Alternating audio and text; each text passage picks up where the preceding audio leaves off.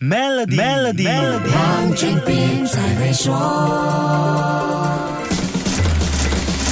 你好，我是黄俊斌。最近你身边会不会开始有朋友在买新车的时候，考虑到底是要买用油的还是用电的？就是在传统的内燃机引擎汽车和电动汽车或者混合动力汽车之间取舍。这个话题的重点啊，不是到底应该买哪一种汽车，而是这种考量背后的意义。世界能源使用情况的改变，石油长久以来是世界经济发展的一个关键因素和指标，也是人类推动文明的重要燃料。不过，这个局面正在发生明显改变。国际能源署 IEA 在六月十四号发布的报告说，世界石油的需求量在二零三零年将达到顶峰，接下来几年的需求量只会出现小幅度的增长。再生能源的产量增加，能源使用效率不断提高，还有电动汽车越来越普及是关键原因。所以我们会发现，越来越多人对电动汽车的谈论不再只是新闻和技术发展，而是要不要买的实际用途决定。不只是电动汽车，还有再生能源在日常生活中的落地场景，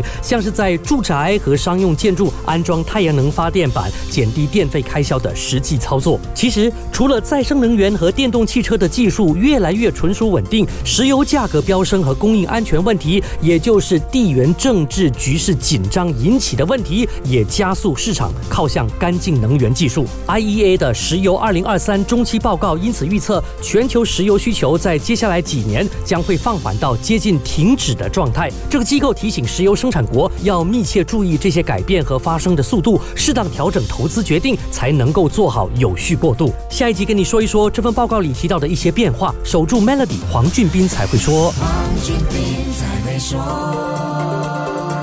与 Maybank Premium 一起发掘量身定制的财富机会，您还有机会赢取 Apple MacBook Air、黄金及更多奖励。浏览 Maybank Premium Wealth. dot com slash rewards 活动日期为二零二三年五月一日至八月三十一日，需符合条规。